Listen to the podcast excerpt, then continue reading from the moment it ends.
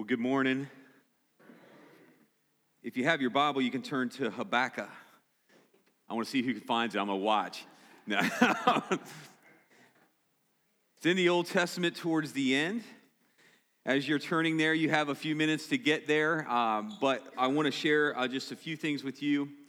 One, tonight, um, we have a worship night with Real Life Chapel. It's called Convergence two churches coming together, two worship teams, one Jesus, one God, coming together to worship Him. And Austin's having a moment there. Uh, and so here's my thing for you. If this has probably been one of the busiest, I'm not, I'm not over exaggerating, one of the busiest seven days of my life. One of the busiest. And this worship night comes at perfect timing to come get unbusy and to sit at the feet of the Lord and to worship Him. Just, it's just that simple. I mean, it's sort of like one of those things, like I, I could compare schedules this week. Nothing's better. Oh, my Lord. Hi, Diane.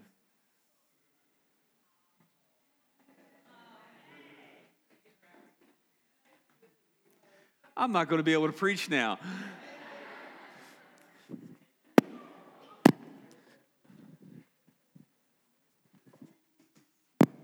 I'm sorry, I'm rattling.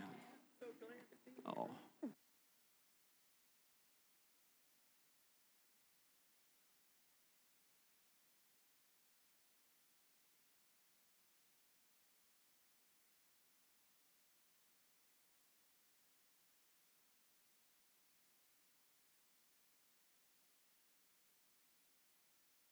Good morning.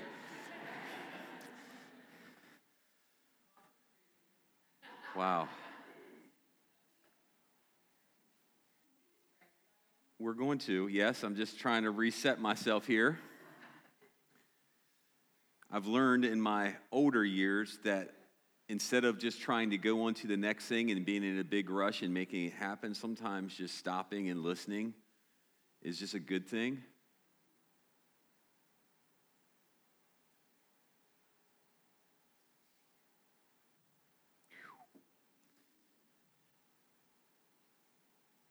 Diane's husband, Dale, is one of our elders here and is in a hospital.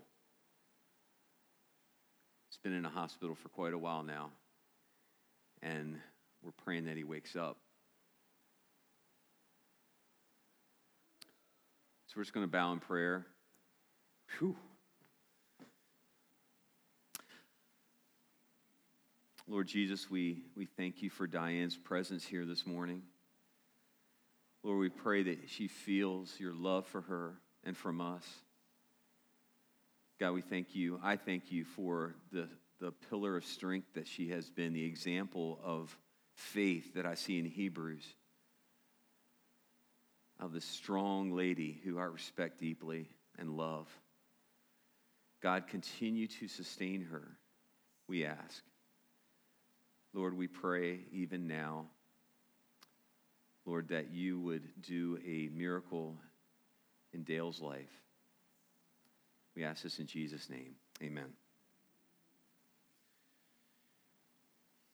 So, there's something else I need to share with you. And uh, as we go tonight to worship, it's also a time of prayer.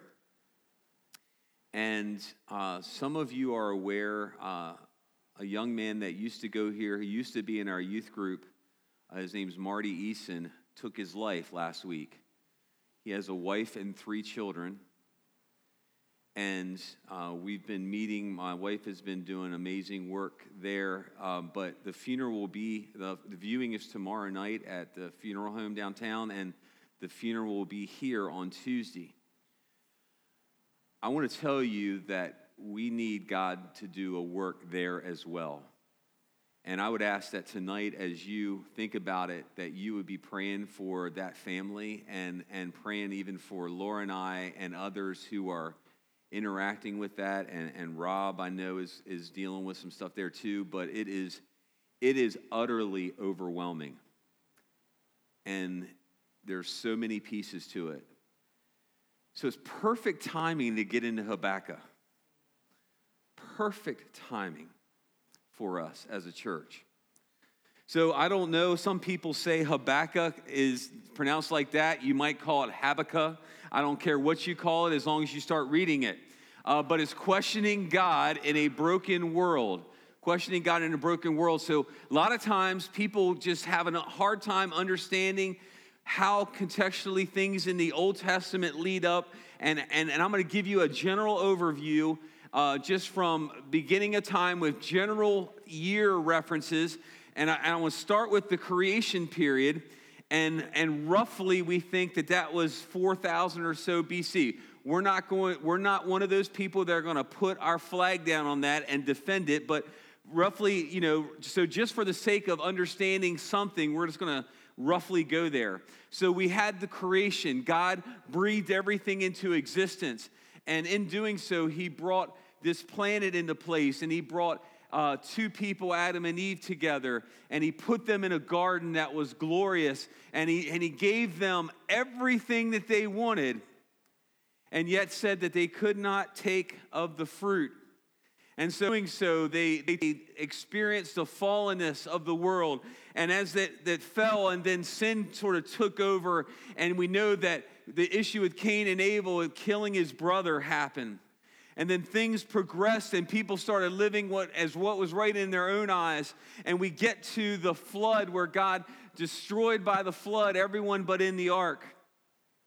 And then it was a reset again. And what happens? Everything, you know, maybe for a season's okay, but then people come back to themselves and they think that they can do it on their own. And we get to the Tower of Babel. People tried to build their way and understanding God completely and then that they were the, the division of, of tongues happened at that place. Then you have Abraham comes on the scene, and, and then he has sons, and we know that was a great faith promise. And Abraham uh, let, it's where the Jewish people sort of were born out. He was the first Hebrew. He had a son named Isaac that he ended up, God told him to take him up to the mountain and, and, and sacrifice him and but we know that god provided the ram and, and we also uh, historically believe that that is the same area where jesus was crucified that that took place. And so god did that work. Then you have jacob who was the father of the 12 tribes of israel. And, and we know i think how that worked. His youngest son he showed too much preference to in front of everybody. It's not a healthy thing. And his son uh, the brothers got jealous. They took him and they almost killed him, but they sold him to slavery. He went out and he uh, ended up, you know, Potiphar's wife. He was in jail. He was looking for all these things. Eventually, he became second in command under Pharaoh. There was a great famine, and uh, God used Joseph to provide for the Israelite people by feeding them. And he also reconciled with his brothers. And then we have the season where Moses come into the place and uh, we see the part where the Exodus. So Moses comes in. He was a uh, he was actually uh, all the children were going to be killed, but little Moses was put in adoption. His daughter picks him up, raises him up in her own family. It's a beautiful story of adoption. Moses was taught well, was educated well. He was actually a very good spokesman, but then he got angry and he killed a soldier. Then he fled out, as many of us do, and he went away. And, and then uh, God came to him at the burning bush, and he just sort of said, This is a holy place. And, and he sort of reset Moses' life. So Moses was called into Egypt, and he was called to go to Pharaoh and say, Let my people go. He goes there, says, Let my people go. Pharaoh eventually says no, and then we have the 10 plagues and the 10 plagues happened, the last one being the firstborn son was taken except for the one where a lamb was shed and the blood was put on the doorpost and the death angel passed over the doorpost. Then you have Moses getting the law on Mount Sinai where he received the commandments of God. And then he comes down and he sees people. He just like I left a little while It's like leaving teenagers when you go on a vacation, you know, you leave them at the house for two days and you don't know what you're going to get. It was like that with Israelite people. Adults do the same thing. I know you do. Don't lie to me. You know, you just, you think God's not looking for a little bit. You do what you want to do and you build your fatted calf and you sort of live how you want to, right? And, and that's what happened there. And um, Moses came down and brought the commandments. Uh, God's finger wrote it. And then we have 40 years of going through the wilderness the people did. Remember, um, there's four, you know, they go in the wilderness for 40 years. I, as a kid, just go, that's stupid. I would never have done that. I think I've replicated Moses pretty well. You know, you go into this season, you think you got it together, then you realize you don't have it together, and then you're broken some, and then you realize that God has it together, and you follow after him. Then you get into the place where Moses died we have the death of Moses, and you remember he, he could not go in, and, the, and there's, a, there's a subtle thing to understand there. You've got Moses and Joshua standing on the mountain, and, and the idea is that Moses brought law. Moses brought law, and law could not take you to the promised land. There's, a deep, there's deep significance there. So the Egyptians uh, had the people under bondage. God freed them from the law and were taken in the wilderness, but law could not take you into the promised land. Joshua came on board. Joshua, whose name in uh, Hebrew means Jesus in the Greek, Joshua took the people from the wilderness into the promised land. And so then you have times of conquering. They spent seven years conquering the land. They, they conquered the deities of the Canaanite people, the Baals, the Asherah, the Dagon, and they did all that. And, and then you get to the time of Judges. We're roughly around 1400 or so BC to 10,000 or 10, 1095 BC. Then the judges came in, and then you have a cycle of sin, bondage, deliverance, blessing, sin, bondage, deliverance, blessing, sin, bondage, deliverance, and blessing. Just please remember that for later. Sin, bondage, deliverance, and blessing. And then you get uh, Israel's history, they come into play, and the judges delivered. And we had some great judges there, some great stories. And then people, the oppressors come into the land, and, and then the, you know, the people just go, man, what are we going to do? And then you get to the period of the kings. And so we had the people cry out that they wanted a king. God said, I am your king. I am the one who can do this. I will take care of this. But the people didn't want that. They wanted an earthly king. And so they got what they asked for in Saul. And Saul at first was a good king, but then he went around and he did as was right in his own eyes. And um, we saw that David was raised up. Saul tried much of his time to kill David, to chase after him. David had opportunity to kill King Saul, would not do it because he said, I do not want to touch the Lord's anointed. And he was faithful in not doing that. And then you get to the, the season of his son, and we know David and Bathsheba, right? David sent out, he was lounging on the couch when he should have been at war. There's a whole lesson there. If you're chilling out as a Christian, you're sitting on the couch with the remote, you're probably going to get led to do something you shouldn't do. And, and I believe David knew exactly where he was gazing. He stares out at another man's wife, brings her in, um, has relations with her. She ends up having, uh, uh, becoming pregnant. He brings his hus- her husband in out of the war, Uriah, to coming out of war end up having him killed because he was an upright man and then married her. That child uh, was taken, I mean, passed. David grieved deeply. David had a son called Solomon. Solomon was the next king. Because David was a man of war, Solomon was going to be the one to build the temple, and Solomon helped build the temple, and Solomon was a very wise person.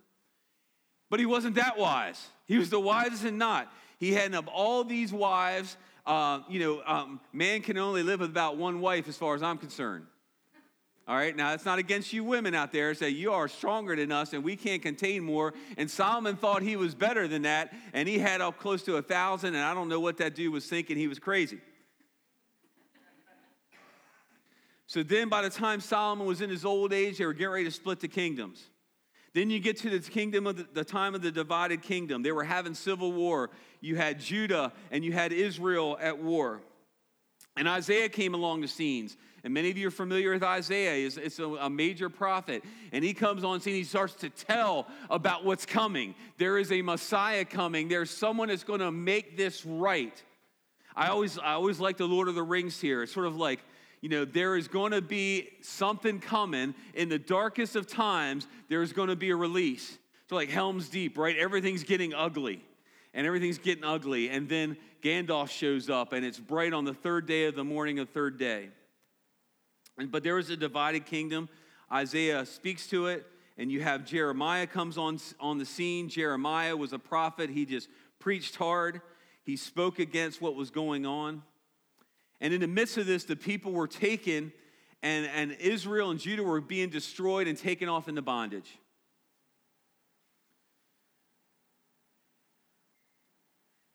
So, questioning, Habakkuk was questioning in this first 11 verses and even throughout through it, he, he began to question God in a broken world. I've got a one minute video I want you to watch.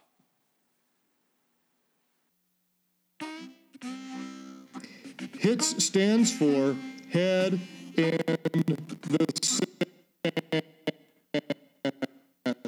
Too many Christians put their head in the sand when the doctor says, hey, your health's not very good. You need to make some changes. Instead of facing the truth, they just put their head in the sand. When the marriage is in trouble and their spouse says, hey, we need counseling, they think, oh, it'll right. work out. You can't hear that. So just go ahead and pause sand. it.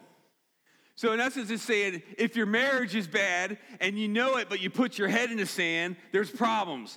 If your relationship with your kids in your, is bad, you just keep your head in the sand and hope it's going to go away. If you put your head in the sand and you're questioning God and think it's going to fix itself, but you don't ask Him, you just stick it in the sand. You hope you, you just hope it gets better. And I think in our context, I want to bring Habakkuk. I'm going to get into it in a minute, but I, Habakkuk has real message for us right where we are today. I think many Christians have their head in the sand. We hope it's going to go away, or we have questions for God that, that we have, we don't understand Him, and instead of asking Him and, and doing wrestling with Him, we put our head in the sand. Now, uh, my family and I watched a movie recently about Alex Honnold. He, uh, he's a climber, and there should be a picture up here. This man climbed El Capitan without a rope.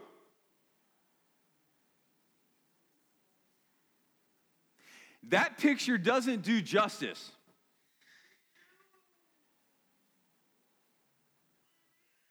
See, the babies are even tripping out about that. Alex, you should watch the movie, it's, it's worth watching. But Alex's childhood wasn't that good, in my opinion, and his relationships with people aren't that good, and he's not exactly the healthiest person emotionally, but physically and with passion, he took on and was the first person ever to climb this. He faced the mountain and he climbed. And if you watch the movie and you see at the end the exhilaration, at least for a moment, of climbing something that can kill you. I mean, one slip up. If anyone climbed in here, you got some climbers in this room? You know, if you climb a little climbing wall, like at the Y or something, you know, it's got a little rope to you, and you just go, ah, you know, and you swing a little bit around. Here, if you go, don't, you know, and you miss a hold,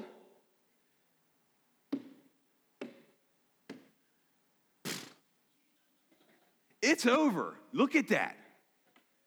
It's like.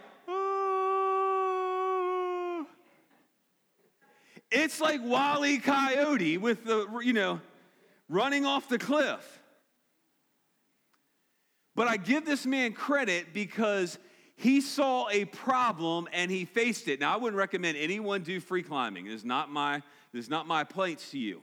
But here's where I'm going to. Habakkuk went and saw a problem with God and he climbed the mountain of God. So look in your Bibles. You've had plenty of time to find it now. We're going to read the first 11 verses. I'm going to stop here and there. The oracle that Habakkuk the prophet saw. Let me just give a few bit, bit of notes. He is not mentioned anywhere else in Scripture. We do not know his history, his background. All we know is that he was a prophet of the Lord. O Lord, here's his complaint How long shall I cry for help, and you will not hear? Any of y'all said that in this room? Wait a minute, I'm crying out right now. What's I need help. And we feel like he's not speaking. But Habakkuk is going to the Lord with this, or cry to you violence, and you will not save. Why do you make me see iniquity? And why do you idly look at wrong? Destruction and violence are before me, strife and contention arise. So the law is paralyzed and justice never goes forth, for the wicked surround the righteous, so justice goes forth perverted. I've heard many Christians saying that about our timeline now. Why is it people get away with stuff? Why is it this? Why is it that? Why is it that? But in this case, there was real problems. Now I'm gonna, I'm gonna press up against some of us now, and I know I never do that with y'all. I'm just gonna, I'm gonna step in a little bit. They're getting carried away by captives. They're under bondage like we can't imagine. I have a proposition. I think, at least in our area that we are, for most of us, for most of us, not all, because some of y'all are going through some real things. But I think we've had it too good. I think we've gotten too comfortable. I think it's become easy to put our head in the sand and go, every the sky is falling, chicken George it, right? And just, or just like, oh, it's all horrible, it's horrible, but if I put my head in the sand, and I hope it goes all the way it does. But I think we've got it mostly pretty good. Most people have jobs. Most people have a place to stay. Most people have a vehicle to get them around, or a bicycle, or, or, or feet to walk them to a place. Most people have food, most people have things. And so we are so blessed with things that we have that we have fallen into what I say the area of sin where we start dwelling and looking inward and going, Woe with me, and I just don't have what they have you know, I, I, I, don't have what they have. Their business is better than my business. Their life is better than my life. Their house is bigger than my house. Their dog is cuter than my dog. You know, there, you know, what in the world? And we just loathe on this stuff. And I just say we generally. And we compare and we look in and we look in and we look in. And, and, and we're not even captive, we're captive by ourselves. We're self trapped. And so we, we live in this world where their rights and responsibilities aren't, aren't equally in tension. We want our rights, but we don't grab onto the responsibility of waking up in the morning and getting before God's face and getting into the Word and asking Him for the means to get through today. And we just go it alone and do the Whitesnake 80 song, Here I Am Again on My Own, going down the only road I ever known. And we just put our head down and walk through and we go, Woe with me, everything's bad, but we've got it incredibly good. Many who have traveled overseas can tell you. Please hear me. I'm not saying everyone in America's got it great or even in this room. I'm not saying everyone, but by and large. And I, I and I I've seen people who have nothing be far joyful than most people in this in this country.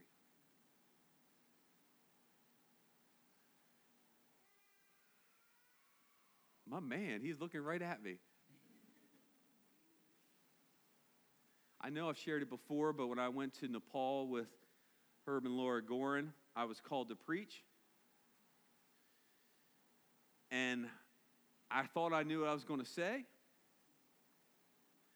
And after I watched these people who had nothing walk miles to church, 70, 80 year old ladies getting it on, coming down, loaded up, and walking to church, it was hot. And as Pam alluded to, we go, ah, it's raining outside. I don't know about today. Or it's too sunny. I want to think of something else to do. Oh, worship night. worship night. Uh, you know, I don't need that. I worship this morning. But we've got it so good that we begin to eat on that stuff and regurgitate it and eat it again and eat it again, and we self loathe. We've got it so good. Habakkuk looked and he saw injustice everywhere. Now, we can see injustice. We wonder where's God during injustice? Where's God during suffering? Where's God here? And I got this picture from my father in law that I'm going to give uh, my daughter, Annalisa. It, it is a like a 70s cartoon, and it has a guy picking up trash because I saw her doing it at a rowing event recently. And, and the caption below it says, We have found the problem, and the problem is us. And the idea there was that there was litter everywhere, and we're just messing up cre- the creation. And I agree with that. But I think, in a theological perspective, the problem is us. So we go through these cycles of sin. And sin leads to bondage. And bondage leads to hopefully deliverance, followed by blessing. But as I talked about last week, if we don't show up to the war and arm up and be ready for God to have the victory, we're not going to see the deliverance and blessing, and we're going to be trapped in our little pits for the rest of our life. Woe with me, my life is horrible, I've got it so bad. Looking inward instead of looking outward, saying, God, what's going on? And see, Habakkuk saw his people in captivity. I see it in a different way with us. This was a real thing, uh, really captive, and, I, and frankly, it is just as bad being spiritually captive as it is being physically captive, if not worse. So we get in these cycles. Habakkuk was frustrated and he questions God. So here's what I want you to do this morning. I want you, one of the things I want you to get it is okay to question God. God, I do not understand. God, I do not know why you allow these things to happen. Whether it's a guy shooting up a mosque in New Zealand or uh, people blowing up churches in Sri Lanka, I don't understand that. I don't. Hurricanes, we sang about hurricanes, right? Earthquakes, stuff like that. Some of that I don't understand. But much like Alex Honnold, I want us as a church to not be afraid of the mountain, but begin to climb the mountain, spiritually speaking, with ropes. Because God is a firm foothold and a firm handhold for us as long as we are resting in Him, but He is also incredibly dangerous. You cannot have one without the other. That is the tension of Scripture. You cannot have God as love without God as holy. They two come together. So look here in verse 5. This is God's response. Look among the nations and see, wonder, and be astounded for I am doing a work in your days that you would not believe if I told. If told, for behold, I am raising up the Chaldeans, the bitter and hasty nation, who march through the breadth of the earth to seize dwellings not their own. They are dreaded and fearsome, their justice and dignity go forth from themselves. Their horses are swifter than leopards, more fierce than the evening wolves. Their horsemen press proudly on. Their horsemen come from afar. They fly like an eagle, swift to devour. They all come for violence, all their faces forward. They gather captives like sand. At kings they scoff, and at rulers they laugh. They laugh at every fortress, for they pile up earth and take it. Then they sweep by the by like the, they then they sweep by like the wind and go on, guilty men whose own might is their God. That's not the answer I want.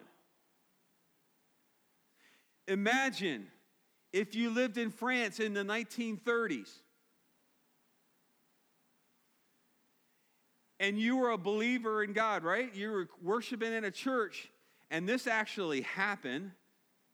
They were informed that Hitler did not take on um, um, Chamberlain's request and, and form a treaty, and war was declared, and, and the Germans came in, and all this stuff that, that God had something to do with that. He controlled the enemy.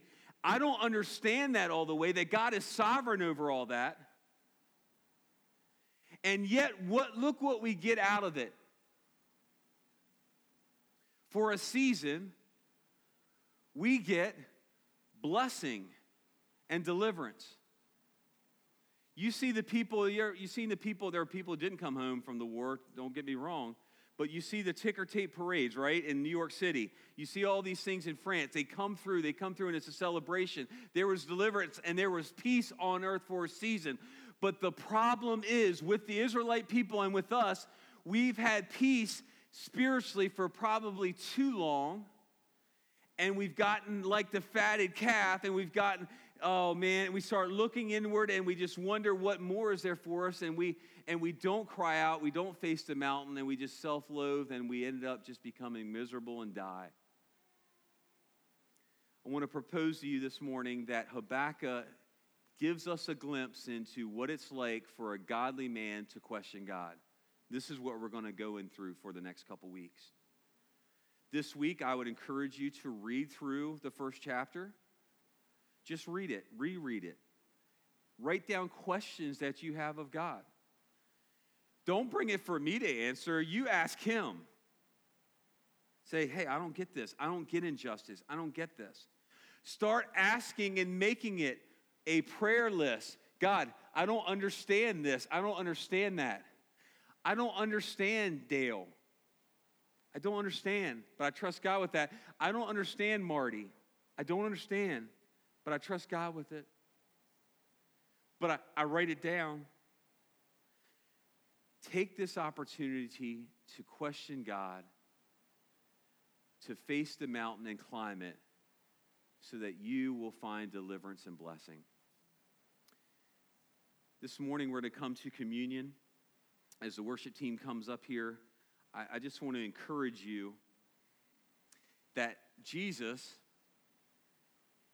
is the Lamb of God who takes away the sins of the world. He is our hope. He is our peace. He is our joy. He is our blessing in the storms, in the earthquakes, in the difficulties. But you must climb the mountain with Him.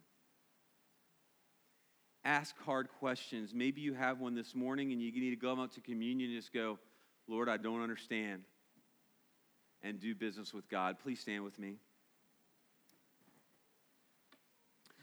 Lord Jesus, as we come to your table, we know that your, your body and blood was shed for us that we might have relationship with the Father. Lord, we know that left alone, we would go on our own ways, that the problem is ourselves that when we are left in the valley, we build fatted calves or golden calves and we begin to do things that are right in our own eyes. And Lord, we just want to confess that and say, Lord, we want your deliverance and blessing from those things. God, oh, to be blessed by you. It is an amazing thing. So, God, Jesus, we want to honor you this morning as we remember your death, burial, and resurrection. We pray it in Jesus' name. Amen.